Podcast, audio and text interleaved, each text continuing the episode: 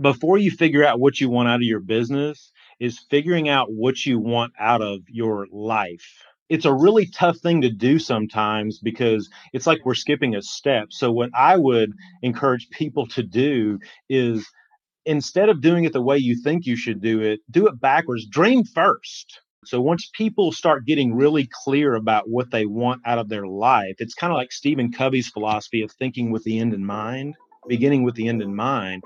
Like, get really clear about what you want out of life. And then let's back into that and say, okay, how can I use my business as the conduit to produce the money to get those things? So, the big question is this How do small business owners like us grow our business, grow our leadership, and develop our teams in a way that allows us to get our products and services out to the world, yet still remain profitable? That is the question, and this podcast will give you the answers. I'm Bradley Hamner, and this is the Club Capital Leadership Podcast.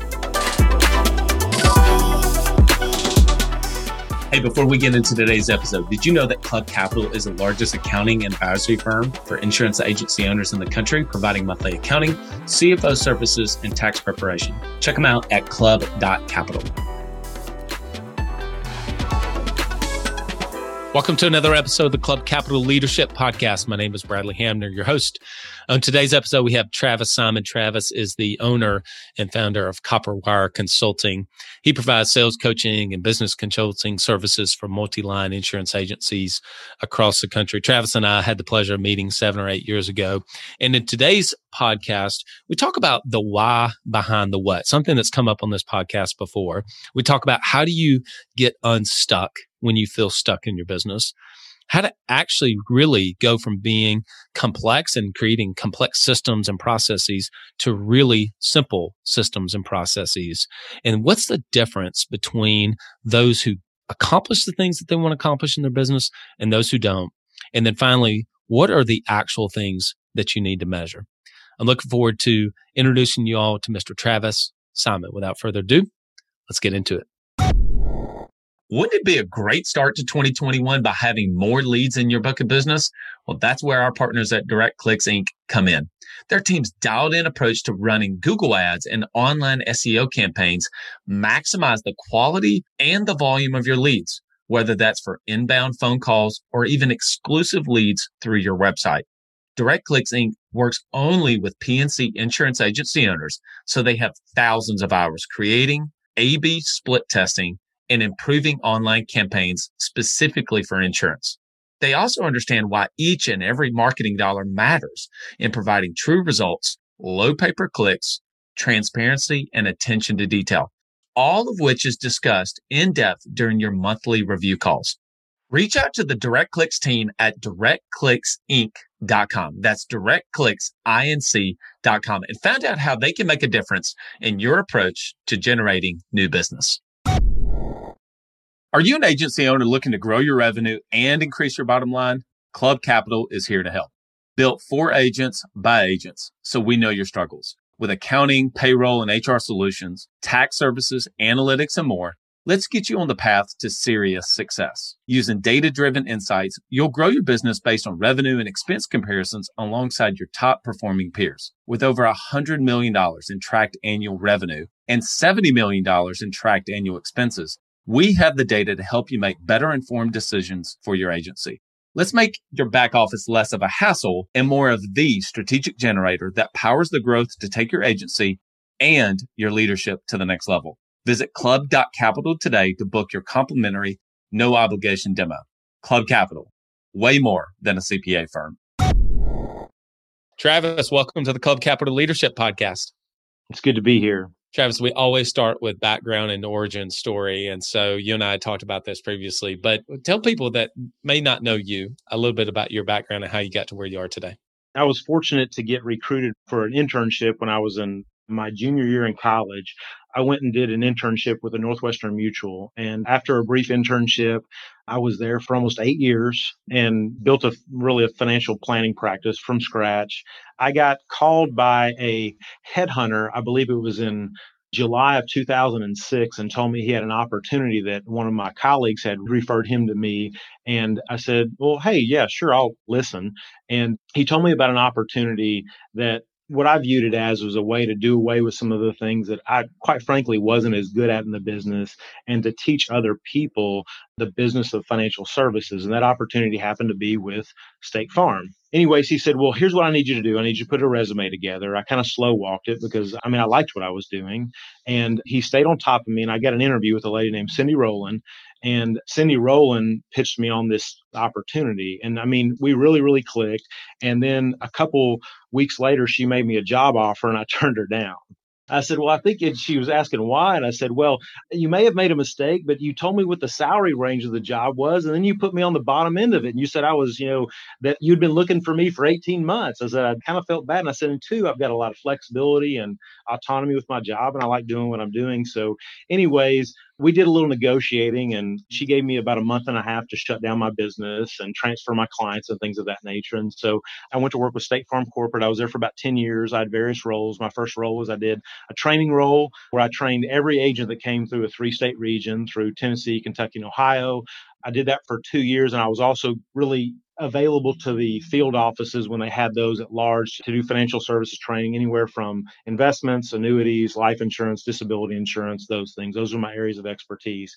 I got tapped on the shoulder by uh, a couple of gentlemen. One of them was a retiring vice president of agency, another one was my mentor to run a group of agency development programs. Got me completely out of my comfort zone. I did that for three years, one of the best professional experiences of my life uh, developed some of the best relationships I still have to this day. In fact, a lot of the people that were in those workshops and helped me coach are clients of mine, and they have been since I started my business. After that, I spent the last five years, I was a field sales associate. I helped, and that's where I met you, Bradley through helping people out with big case work, more complex things, whether it was business life insurance, personal life insurance, estate planning, retirement planning, accumulation and distribution. And that's really where a lot of my expertise lies. So I believe it was in September of 2016, we were all asked to be on a mandatory conference call. Mm-hmm. And they told us that we were being sunset, which was another way of saying that all you guys, all you guys are getting fired. So, but it was really nice, you know, and they gave us some lead time. I had to mourn it a little bit. I mean, I'd been here for 10 years and I loved sure. the place. And listen, if they wouldn't have let me go, I'd probably still be there and still be happy as a peach, man. And and so, anyways, I had an opportunity to start a business. I was encouraged to by some of my peers, but one of the things that I was really encouraged by is that four years earlier, I had gone public with something in a master class, in a mastermind group that a friend of mine was starting up. And there was five people all around the country. And two of the things that I put down this list, as I said, I want to start my own consulting practice and I want to be a best-selling author. So I got one check mark. I haven't gotten the other one yet. In fact, I haven't soon to come out, but it's out there, right? It's out there. And so I took a little bit of a leap and I got a push that was a push that I needed. I started a little consulting practice in January after my time with State Farm was done at corporate. And by March, I was blessed with a full client list. I started up a weekly sales webinar that I did a subscription service to to take some of what I knew and to help other people have a bigger impact on others. Man, it's been four and a half years ago and it's been a blessing. Well, you are one of the best coaches, consultants out there. You've been blessed with uh, just a gift to be able to relate to insurance agency owners, but also your knowledge and competency, and then the ability to be able to communicate that is second to none. So it's easy to see why you've been so successful. I have to say, you're probably more a fan of sunrises now than sunsets, I would say, right? That's right. That's right. so I have to ask you, I was wanted to ask this as I was preparing for the podcast. Where did the name Copper Wire Consulting come from? So I'm going to go ahead and say that I'm going to do my best to keep my composure while I tell this story. So my parents, they're fantastic human beings. They were the people that generationally that broke away from a lifestyle that they didn't want to have anymore. And so you hear about these. Okay, I'll tell a joke and I'll get out of this. So you hear about those towns out there that don't have any red lights. Well, you know, has one red light. Well, both of my parents' hometowns together didn't have one red light between them. Okay. Yeah. They had some stop signs, but that was about it. And so my dad had this experience when he was about 12 years old. He was doing the chores on the farm before he went to school. And his dad was a carpenter and he went around the chicken coop and he saw his dad throwing up this just unearthly substance. And he watched his dad go to work that day because he knew if he didn't go to work, they wouldn't eat the next week. And he decided at a very early age that he wasn't going to live like that forever. And so when he got out of high school, he went into the Marine Corps. He served in the Marine Corps for two years. He got out and he started at the very bottom working in the construction industry and, you know, worked himself all the way up to from uh, supervisory jobs to foreman to superintendents to project managers. I'll say this is my claim to fame. If you're out in the uh, Southern California area, any county touching LA County, if you walk into a Target store, my dad probably built it. Wow, that's cool. He built Best Buys, he built medical facilities, and had a good career in construction industry. Neither one of my parents had college degrees. He met my mom at a add-on to a clinic that she was a medical clinic that she was working at. They saw each other for about three months and then they got married shortly thereafter. And they've been married for, gosh, so I guess it's coming up on close to 50 years now. So, anyways, I say that he took a job with Dayton Hudson building Target stores, and we were out in California. We lived in an Airstream trailer until I was 4 mm-hmm. And so, in fact, I was taken home from the hospital in an Airstream trailer. I was born in Rome, Georgia. Georgia, right. and so we're out in California, and my dad would go out to this little detached garage we had. And I went out there one night. I was after dinner one night and I said, Mom, you know, what's dad doing? And uh, she said, Well, why don't you go see? She knew exactly what he was doing. So I went out there and he's got this big bucket of this wire. And I said, What are you doing? And he said, Son, I'm buying your next baseball glove. And I was like, Well, how does that work? And he said, Well, I've got to strip the plastic off of this wire. I'll throw it in this bin. When I get enough of it, I'll take it and somebody will pay me for this. And I asked him that night, I said, Hey, if I help, can we get the glove quicker? And he mm-hmm. said, I bet we could. And so to this day, I'll go to my parents' house and I will see a receipt for some type of scrap metal or wire that he has recycled. And listen, my parents, they've been so good with money and he doesn't need to do those things, but the copper wire represents so much to me. It represents hard work. It represents wanting more for your family. It represents doing a really small thing that can get an extraordinary result. And so, probably a longer answer than what you were bargaining for, but that's why it's called Copper Wire Consulting. I might as well have named it, uh, excuse me, my dad's my hero. So, I love it. I love it. I think that's awesome.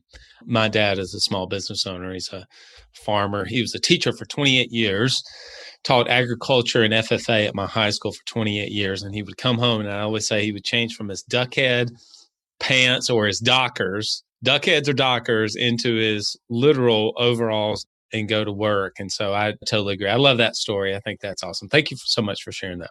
You're welcome. Thanks for asking. The best thing sometimes to share with people is the result that you have gotten for yourself.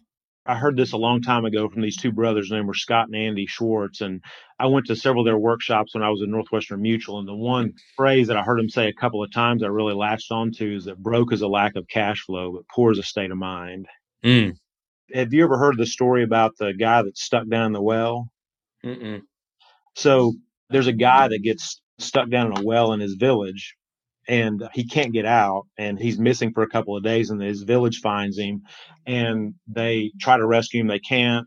People from surrounding villages come. They're all trying to get him out of this well and they try for days upon days upon days. They can't get him out. They essentially people go away. They leave him for dead. He's just saying leave me for dead.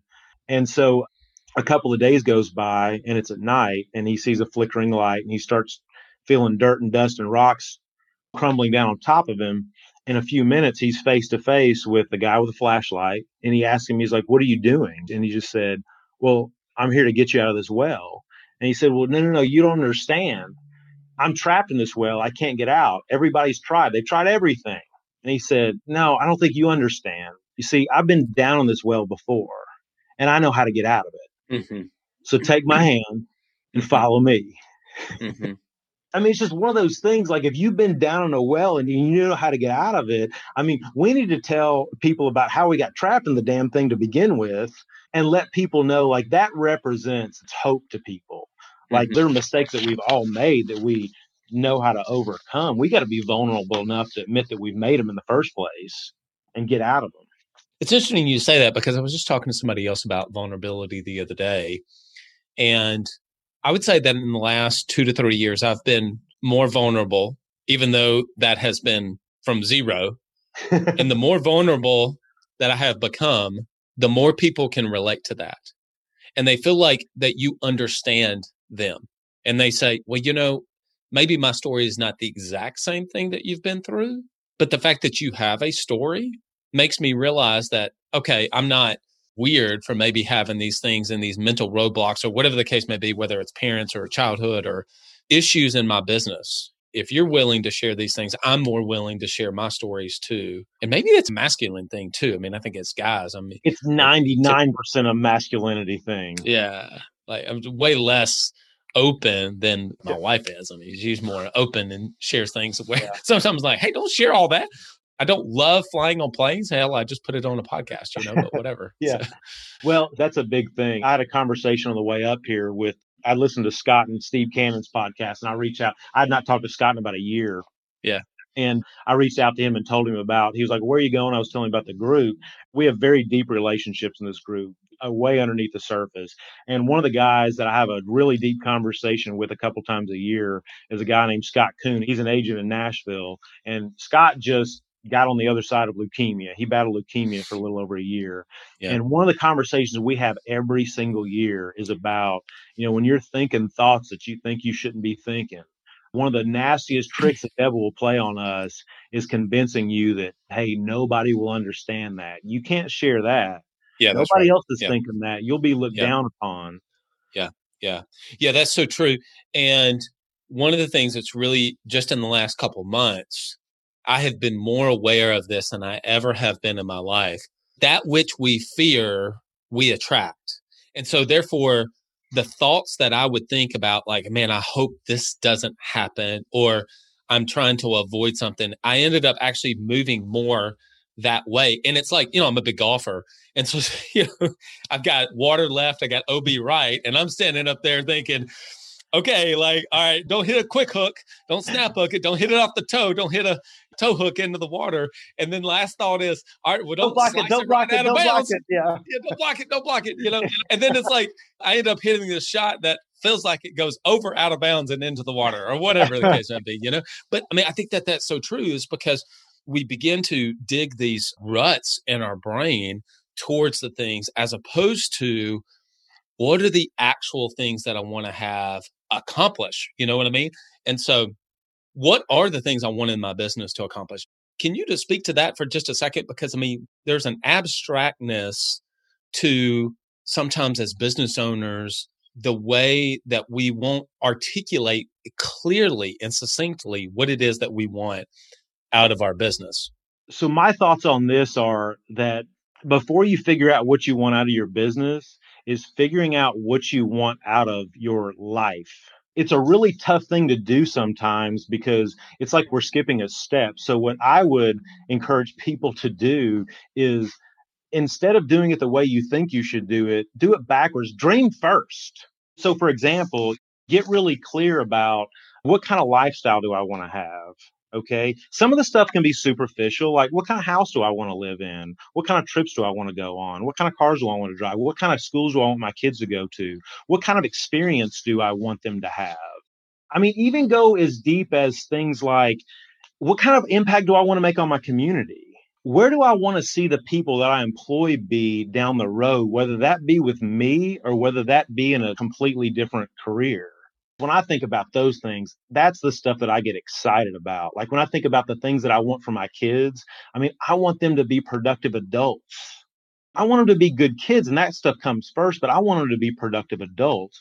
My dream for them would to be without entitlement, for them to stand on their own two feet, for them to have good, healthy, productive relationships.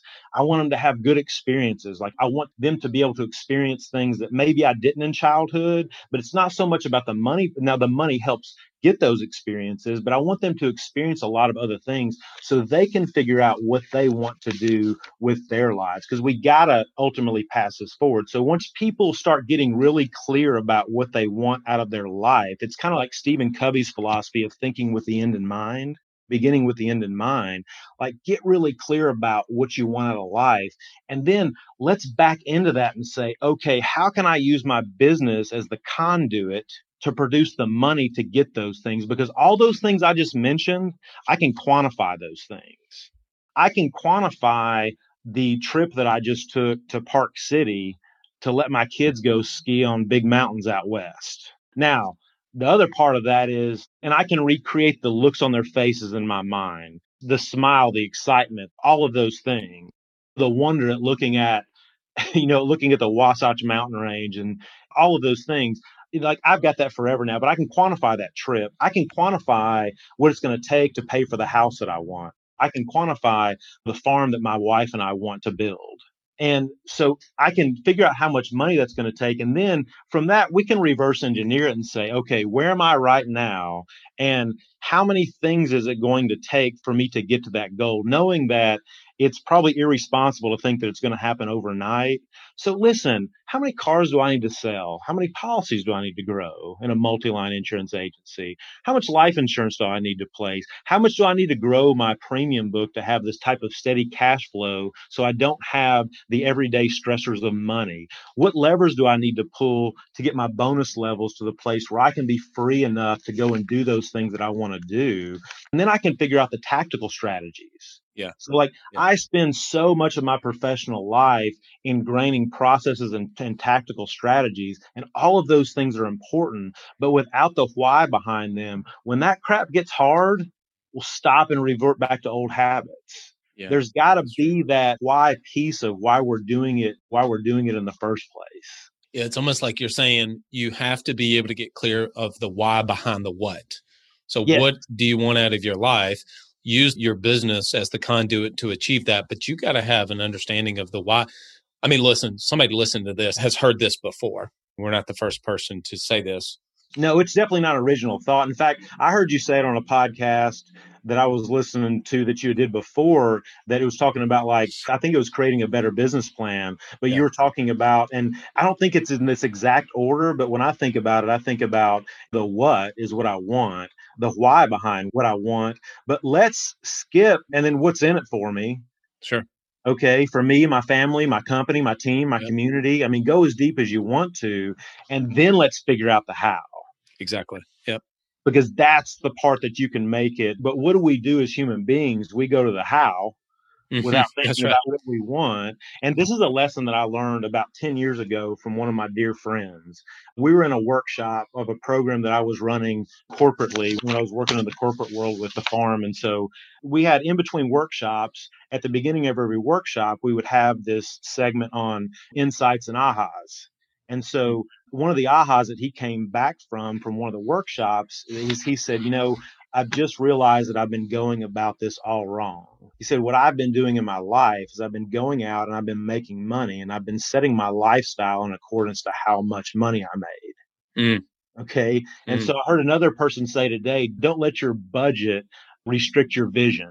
Yeah, that's so true. And so what he figured out between workshops is he said, What I've done between these two workshops is I've figured out about what I want, the lifestyle that I want. Yeah. The things that I want to do, the stuff I want to accomplish. And I know that's going to be different five years from now than it is today. But what I got clear on is how much do I need to do? What do I need to do in my business to make that happen? And when he got clear about that, man, that guy's life changed. And it changed my life too, because I got to be a part of it. So, what do you recommend to somebody that's listening to this and has heard it, but has never actually taken the time to take some sort of a notebook, gone and done some thinking time, spent a Saturday, a Friday afternoon, they've gotten out of their office to go do that? What do you actually recommend them to do in that period of time? Part one. Okay. Part two, what do they need to do after they've done this thinking audit? And basically, they've began to lay out what they want out of their life and why they want that. Now, what should they do at that point? I think one of the simplest things that you can do, and so my wife and I did this, I believe it was close to seven years ago. One of the most fruitful things that you can do today in pursuit of this is I've got this list and I keep it electronically, but I also keep a copy of it in my wallet and I add on to it. It's just too easy to keep up with electronic uh, now. And it's called our Moments of Us list. And so what we did is, and we go through this at least a couple times a year, we have got this list, and I can send this to you later if you want me to. But this list that I'm going to scroll through on the screen, Mm. this is all the stuff that we said that we want to do, places we Mm. want to go, experiences we want to have. And so, one thing that you probably can't see on here because they're gray is that over half of these things have check marks next to them. Hmm. And so, what we do every year, a couple times a year, we go down here, we get really excited about this. And some of this stuff is big, some of this stuff is small. Like some of these are like lifetime type trips, but there's little silly stuff in here. Like we wanted to eat egg rolls in Chinatown in New York. Yeah. So we wanted to have a Chicago style hot dog in downtown Chicago. we, you know, we wanted to go see Wicked on Broadway. And then we put yeah. on the list that we wanted to go see Hamilton on Broadway. And the first time we went, so we got engaged in New York. And when we were there, like Hamilton tickets were like two grand a piece. But we said, well, we're not paying $2,000 a ticket, but we still want to do it. Well, a year and a half later, we went back and we got tickets for significantly less than that. And we did it. But if that wouldn't have gone on the list, it probably wouldn't have happened. And so yeah. you can segment this list by experiences. You can segment these things by like lifestyle items as yeah. far as the place that you want to live, the things that you want to have. So we've got a different list of a vision of things that we want for our forever home. We're really clear about the different things that we want on that, but that stuff is not going to become a reality unless we start to put those things down. But I would start a list of like we love to travel, we love experiences, and so yeah. a list of experiences. Start writing down a list of things that you want in your life. Some of them can be monetary. That's fine. Okay. Mm-hmm. Start a list of other crazy stuff like money that you want to give away. If you want to start a different business, if you want to, whatever it is, just if you can dream it, that's the first part of it. So I guess my message, getting a little scattered here, but you know, dream first and then take the first step. So the part that we get excited about is looking at this list every year and saying, okay, what can we knock out this year? I love that. You call it the moments of us? Yeah. I love that. I think that's great. I really do. But I think one of the key things that you've done is that you've dreamed, yes, but you've dreamed on paper. Now, that happens to be in a digital format that allows you to kind of check it off.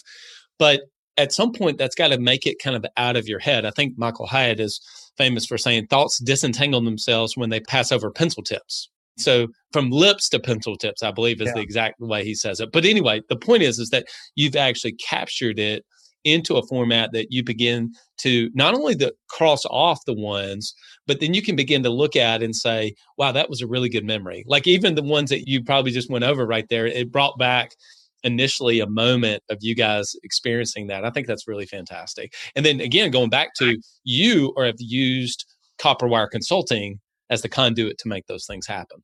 That's right. Like one of the things that I like, this is one of my secret guilty little pleasures, is that I get to play that role to help other people go through that process. Like you cannot give away something that you do not possess. And so if you won't do it for yourself, you can't expect anybody else to do it either. It's kind of like, you know, I wrote down a couple of notes for this. I was just thinking about, you know, just like little things. And this doesn't have to do with even with this process, but like, you know, if you want to sell permanent life insurance, you need to be proud of your own permanent life insurance plan if you expect other people to have just simple stuff like high liability limits, well, it would be a really good thing to have high liability limits and know why you have the amount that you have and be able to articulate that and explain that to somebody else. I've got to share just one more thing with you move on. This gives me chills because there is a, uh, so my wife, she's a multi-line agent. She qualified for a really nice trip that hopefully we get to go on this next year. And so one of the locations is in Spain. And so there's a link on my list that I'm looking at right now that it's a link that when she qualified for that trip, I went to this list and I clicked on that link because it was a place in Spain. And I said, You're not going to believe this. It's one of the two hotels that we might be staying at. Oh, wow. wow. But then she was like, What else is on the list there? So, like, one of the goofy things on our list is we want to go pick oranges in Spain. So, I mean, again, it's just one of those things. The universe has a way of conspiring for you as well. But like you said, going from what did you say the Michael Hyatt thing, putting it on paper, putting the, it on paper. Yeah, yeah. There's just some magical things that can really happen with that. Do you know Ed Slot? Yeah. So by the time this podcast releases, Ed's podcast has probably came out, and in that podcast, when I interviewed him a couple weeks ago, he said uh, there's a law, and I can't remember that it might have just been a law, but he says those who own the most sell the most. So I just had to go back to make that comment about you're talking about liability limits or permanent life insurance. Those who own the most sell the most. And so just to go along with what you were saying there. All right. So I've heard you talk about, and I related to it. And I think a lot of people listening to this can relate to the concept of just being paralyzed by perfectionism. And I've heard you say that you're a recovering perfectionist, right? Yes. Hello, I'm and, Travis. I'm a professional. Yeah. hey, same thing here, right?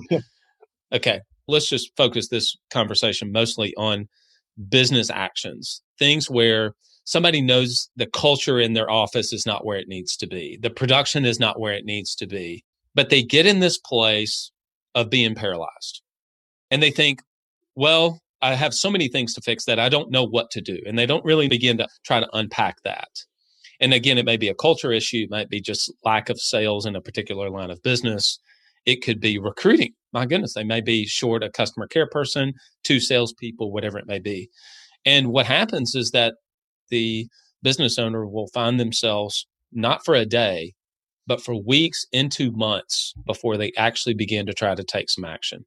And so, for somebody listening to this that may be paralyzed in whatever it is that in their business, how can they get out of that mindset of trying to be perfect and actually just begin to take some sort of action and steps to unpack whatever it is the problem that they're facing. One of the things that I'm going to say that I don't expect anybody that's in that place to believe just yet, and this is something that I personally struggle with, is that imperfect action will be perfect inaction almost any day of the week. I mean, there's a time to do nothing, but if you're in a place that you don't want to be in, one of the things that I would encourage you to do, and you can brainstorm this with your team, you can brainstorm this with your spouse, but almost think about going back to the beginning or just knowing what you know now and say, hey, if I could have everything that I wanted to out of my business, what does it look like? So, in other words, how many team members would I have? What would they be doing? Like, what would their optimal roles be? What would our production look like versus what it is today? Would we be more process oriented or less process oriented? Think about the different facets of it and then think about what is the one thing. And then you can start listing out actions from that. But what's the one thing that if you could boil it down to one or two things that you could take immediate action on that would start to make it better? So, for hmm. example, if you're just treading water because you can't keep up with the day to day things, and that's probably prohibits you from growing, the best action that you could more than likely take is to put out a job posting. Take the step to do that and start getting a flurry of candidates. When it comes to hiring people, I think most people would agree with if I've got a bigger pool to pick from, I'm going to make a better decision than if I just go and look for that one person. You know, have a good process involved there, which I know that like there's all kinds of experts on that. And I know some people from previous podcasts have laid out really good ways of hiring process, but maybe it's hiring somebody.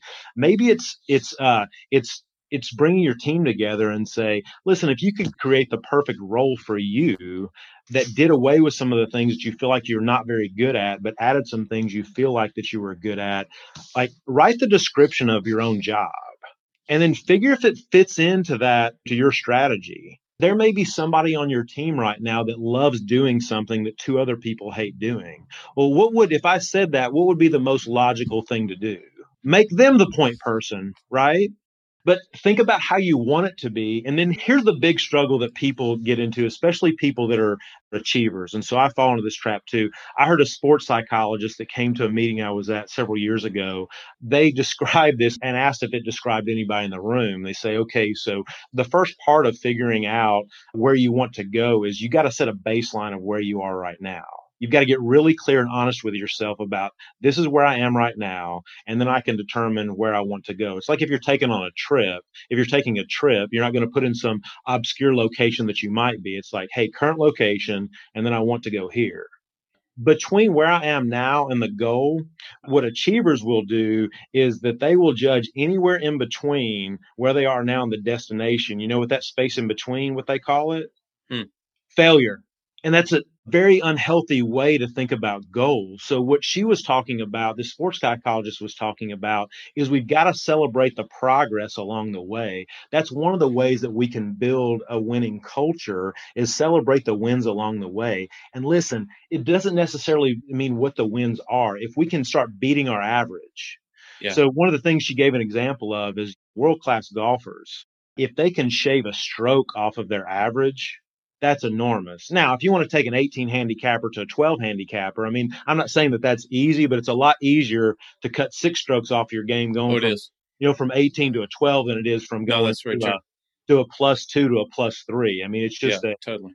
And so they sit down and they evaluate, okay, so what are the parts of your game that you can pick up strokes on while also managing and still maintaining the things that you're really, really good at? Well, if I go my PJ season and I cut off a half a stroke, achievers will convince themselves that that's failure. To me, that's victory.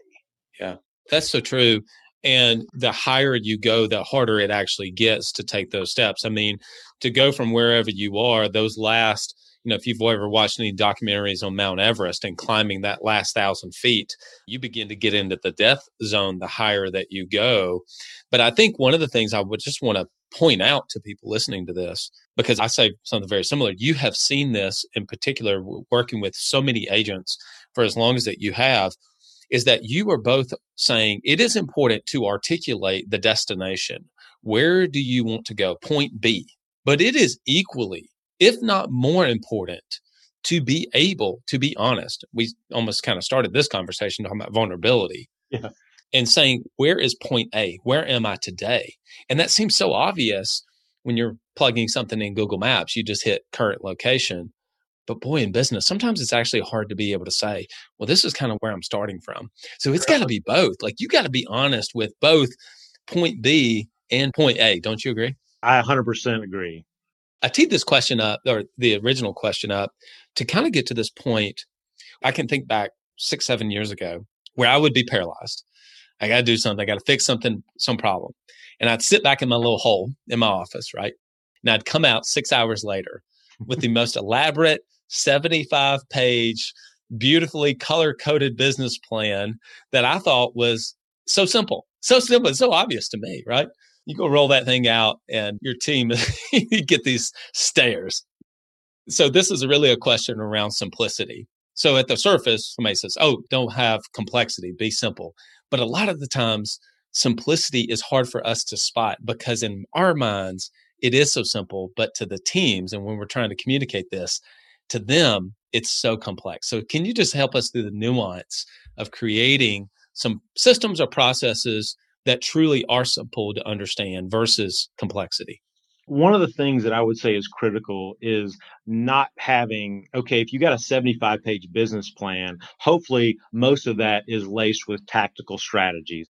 So I'll give you an example of it reminded me of something. One of the agents that I coached, they've got an aspirant in their office that is interviewing for an agency coming up really, really soon. In fact, I think it may be this week.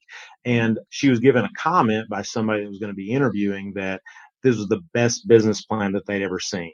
And it was about a half inch thick, 78 pages or something like that. And I said, I bet it's everything that they said. I don't have time to read through it today, but there's one thing that I would encourage you to do is I would have a front and back executive summary. Because again, all the tactical stuff, if they can't see the vision and a little bit of the why behind it, but like on your executive summary, I want you to have your mission and your vision, but then really boil it down to the main thing. So, for example, for that person in their plan, I would say with anybody's plan, it's hey, are there pins, plaques, and awards you want to win? Nothing wrong with that. I mean, because those are benchmarks that you can measure yourself by. So if you have, for example, like a company travel goal, put it out there and the requirements for it. If you've got a level of life insurance that you want to sell, put that number out there, and then it's going to take this much of monthly premium to get us to that goal. If people get bug eyed and say, oh my gosh, we've never done that before, well, it may be a thing that you've never measured it before.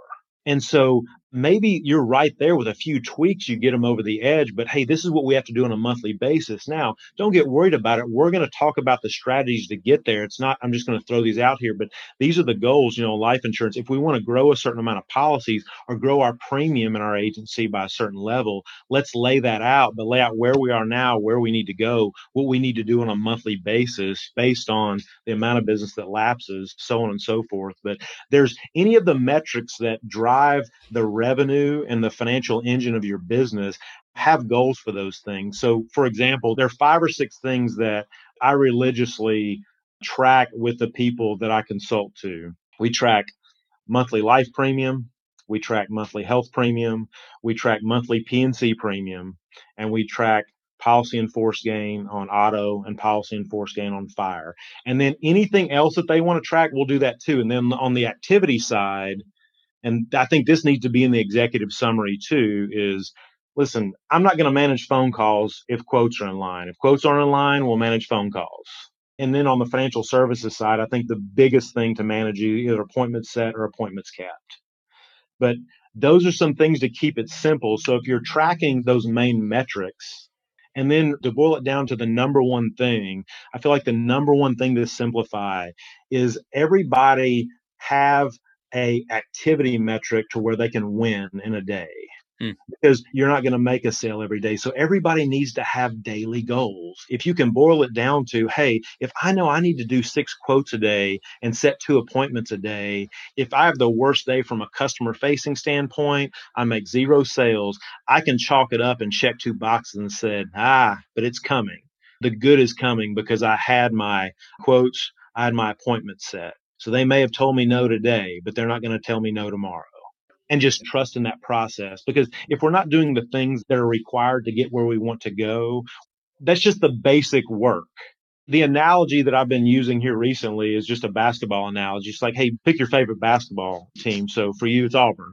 If I'm coming into your house and I want to beat Auburn, I want to know a couple of things. I want to know how many points they score a game on average. And then I want to be realistic about, so let's say my team, and I know this is probably an unrealistic basketball statistic, but let's say Auburn scores 80 points a game on average, and my team shoots 50% from the field. And let's take three pointers out of the mix for just a second. But I know if I shoot 50% from the field, I'm going to need to shoot the ball at least 80 times, right? Yeah. To give myself a chance to beat you guys what we're doing so many times is we're going to that game knowing we need to shoot 80 times and we're only shooting the ball 60 times and just expecting to be better than the next person or hope the other person has a bad day. Mm-hmm. So essentially, to go back to your original question, you know, boiling it down to having an executive summary, here are the things that are important for us. And then boiling it down to the daily goals of what do I need to do every day to make that big goal happen? Because it's hard to keep annual goals in mind. Yeah, it really is. It ends up becoming, even for the business owner, really too long of a stretch. And it's really hard for the teams to be able to keep an annual number in their head because just so many things happen. I mean, yeah, the years fly by, but from the beginning of January to the end, it's really hard to keep them going because there's just so much happens throughout the year. I was looking up the Einstein quote because I couldn't remember who said it, but Einstein said, if you can't explain it simply you don't understand it well enough. And that's the whole point, right? If it took you 75 pages to be able to articulate what it is in your business plan. Now, there's a, you know, if you're looking to get a business started and you got to go to the bank or you got to go to a company, then yeah, you probably have to present a 75 page business plan to get their attention. But what is actually going to work in your business is not a 75 page business plan. We can agree upon that. Can you rattle off real quick the things that you said? Hey, if I was working with someone, these are the non negotiables. These are always the things that we're going to measure. What are those things again? Okay. So it's monthly life premium. We're going to have a goal for a monthly life premium that is all based around your end and goal mind. So if somebody wants to write $100,000 a life premium, we'll look at what they started with, then we'll measure that with their progress every month and then make adjustments. But we'll measure monthly life premium monthly health premium if that's the side of the business that you're engaged in. We'll measure monthly P&C premium. So that's six month auto, annual fire. And listen, this is something that's new within the last 18 months that I've really pushed because that's a number that just simply by measuring it, I see it go up because one thing that people on your team want, they want direction and they want something to chase. And I think the easiest thing to, I'll take a step back on one of the easiest things to do on that is look at your production throughout last year and see what your average was. And then just try to uptick it a little bit and say, hey, here's what we're going to chase. And that's another way you can put in incentive plans for reaching higher levels. So, anyways, I digress. Monthly life premium, monthly health premium, monthly P&C premium, policy in force gain, on auto policy and force gain on fire. Most of the agencies that I work with in the State Farm world, they're on a contract where that is a paramount piece of their ongoing compensation from year to year. You don't pay attention to it and that gets out of hand. I mean, that can be a huge financial hindrance. So, but those things and those things are going to ultimately lead to financial success. And of course, with measuring those things on a monthly basis, you can make adjustments if you get behind or if you get ahead.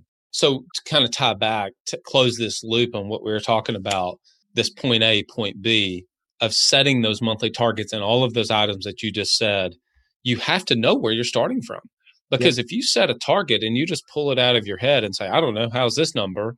And it's 80% of what you're already doing, I mean, you're not going to go anywhere. In that case, you'd actually go backwards. So knowing where you're starting from and then knowing where you want to be critically important. So thank you for sharing that. One of the last questions I wanted to ask you, Travis, and then we'll go into E9 rapid fire, is you have worked with, I mean, at this point, hundreds, if not thousands, of insurance agency owners over your career. And you have worked with, and I'm sure you're working with now, the top 1% of 1%. I mean, you have seen the best of the best. You've worked with some that have been at the top of their game and then maybe they've fallen backwards, or you work with some people that are just starting out. I mean, you've basically kind of gone all the way through. What is the biggest one or two things? Leave us with something that you have seen as the biggest difference between those that are successful. And what I mean is success not in other people's eyes, but in their eyes. The difference between what it is that they want to accomplish and the ones who are saying, This is what I want to accomplish, and they're actually getting it done. They're actually doing it. What are the things that you have seen that separate those two groups of people?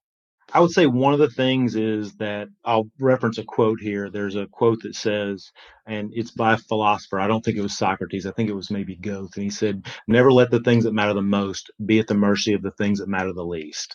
Mm-hmm. And so they keep the important things the important things. A big thing that they do as well is that most of the people that I see achieving and consistently accomplishing things and being able to do it over and over and over again, they develop a culture of winning. Culture is a really big thing. And I would say, too, the people that do things really well, they don't necessarily manage people, they manage processes. And so by that, they're not micromanaging their team's, you know, everyday thing, but they've got to be team builders because this thing is, I mean, business is just too hard to do everything, to do everything on your own those are a couple of things. The other thing that I would say is that they keep people first in the equation. If they take care of their customers, if they take care of their people, good things will come out of that. They hold themselves to a higher standard or as higher a higher standard as they expect of other people. You and I talked about this when we were catching up the other day. Mike Michalowicz, really, a lot of people have read his books. He came on the podcast, Profit First but I saw something the other day. Somebody put people first, then profits. And it's like, I mean, his concept of financial engineering is right. But what you're saying, look, it's got to be all about your people first, and then your profits can come after that. So I totally agree with that. It's kind of like you never do a, somebody has told me in the past, you'll never make a good decision doing business with a bad person, and you'll never make a bad decision doing business with a good person. Hmm. And we could debate that. right. Yeah. but it seems pretty basic. All right. You ready for the world famous E9 rapid fire? I'm going to have to be. I've been nervous about this part, Bradley.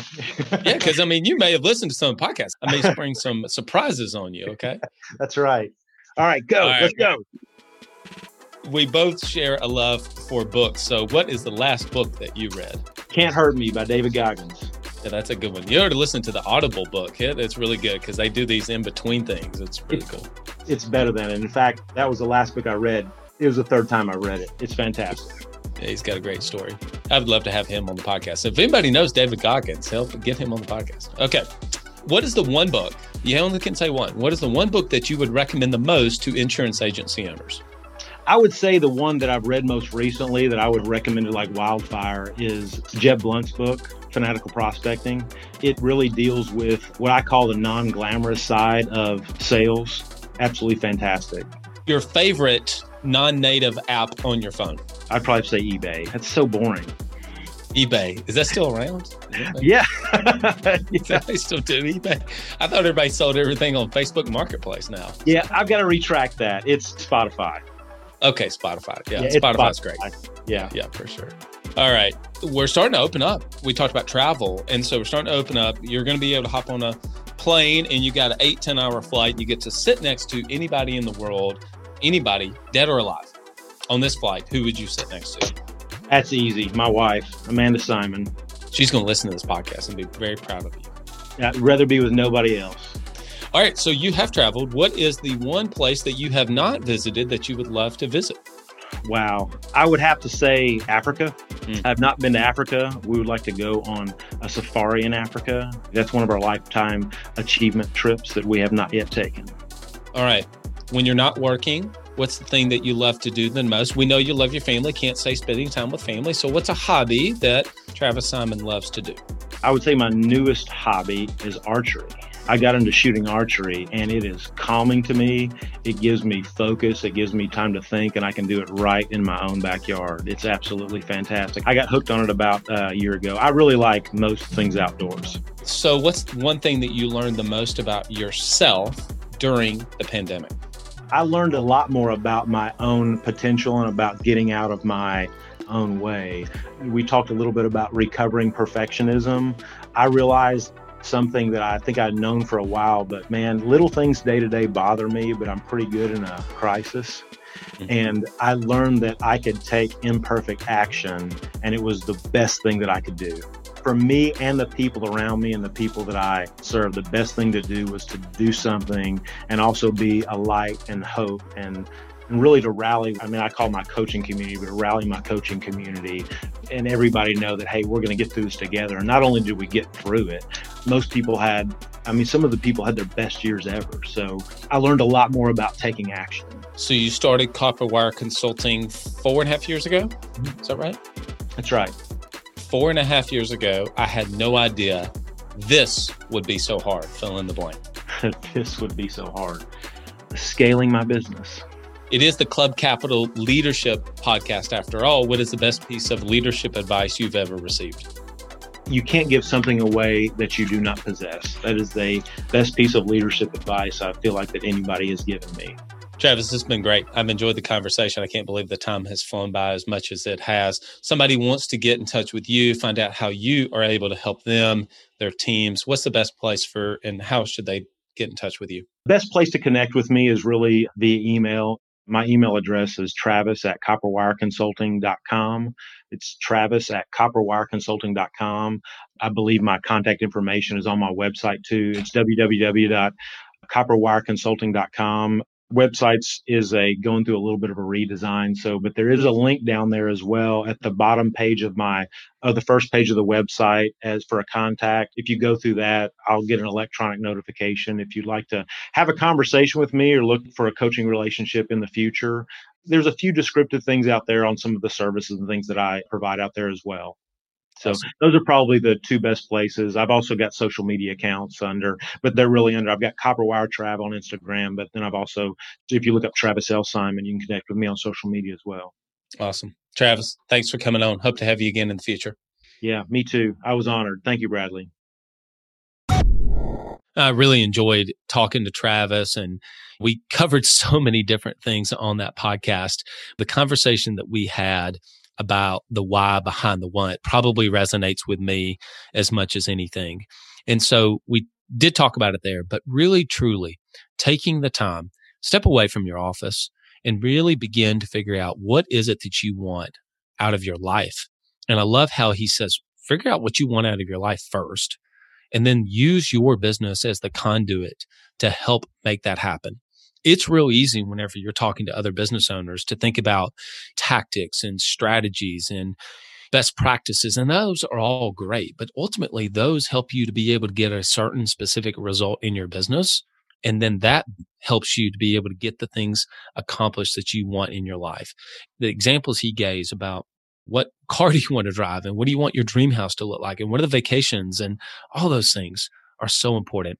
And then, of course, the moments of us. And I just love that he was able to kind of show me. Of course, you were not able to see it on this podcast, but all the list of things, many of them that he and his wife and family have been able to do.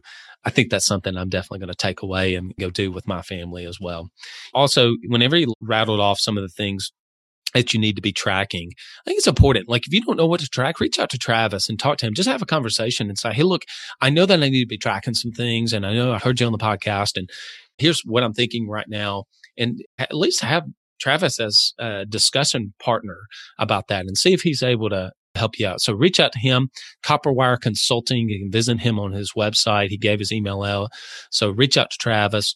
As always, special thanks to our partners, Direct Clicks Inc. I was just talking to Tim and Matt the other day and talking about some of the results that they had gotten some from some of their specific insurance agency owners from across the country.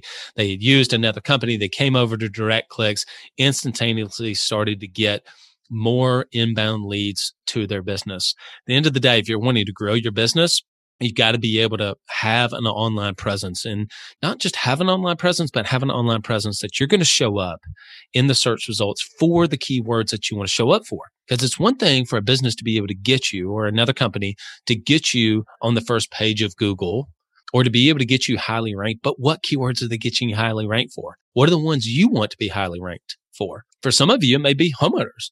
For some of you, may be in a more metropolitan area. So for condos or renters or whatever that may be.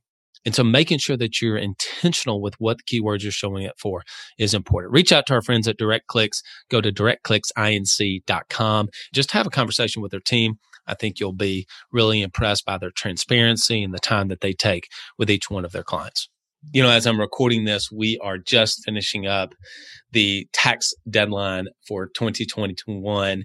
And many of you may have just gone through the process not long ago, thinking about your books and your taxes. And you may have gotten a big surprise. You may have, oh my goodness, I didn't know I was going to owe that amount in taxes, or I didn't even know what my profitability was until once a year. Well, it doesn't have to be that way. You can actually use financial results that you get on a monthly, consistent basis to be able to use that to make better decisions in your business. Make sure you go to club.capital, book your no obligation demo, and see what Club Capital can do for you.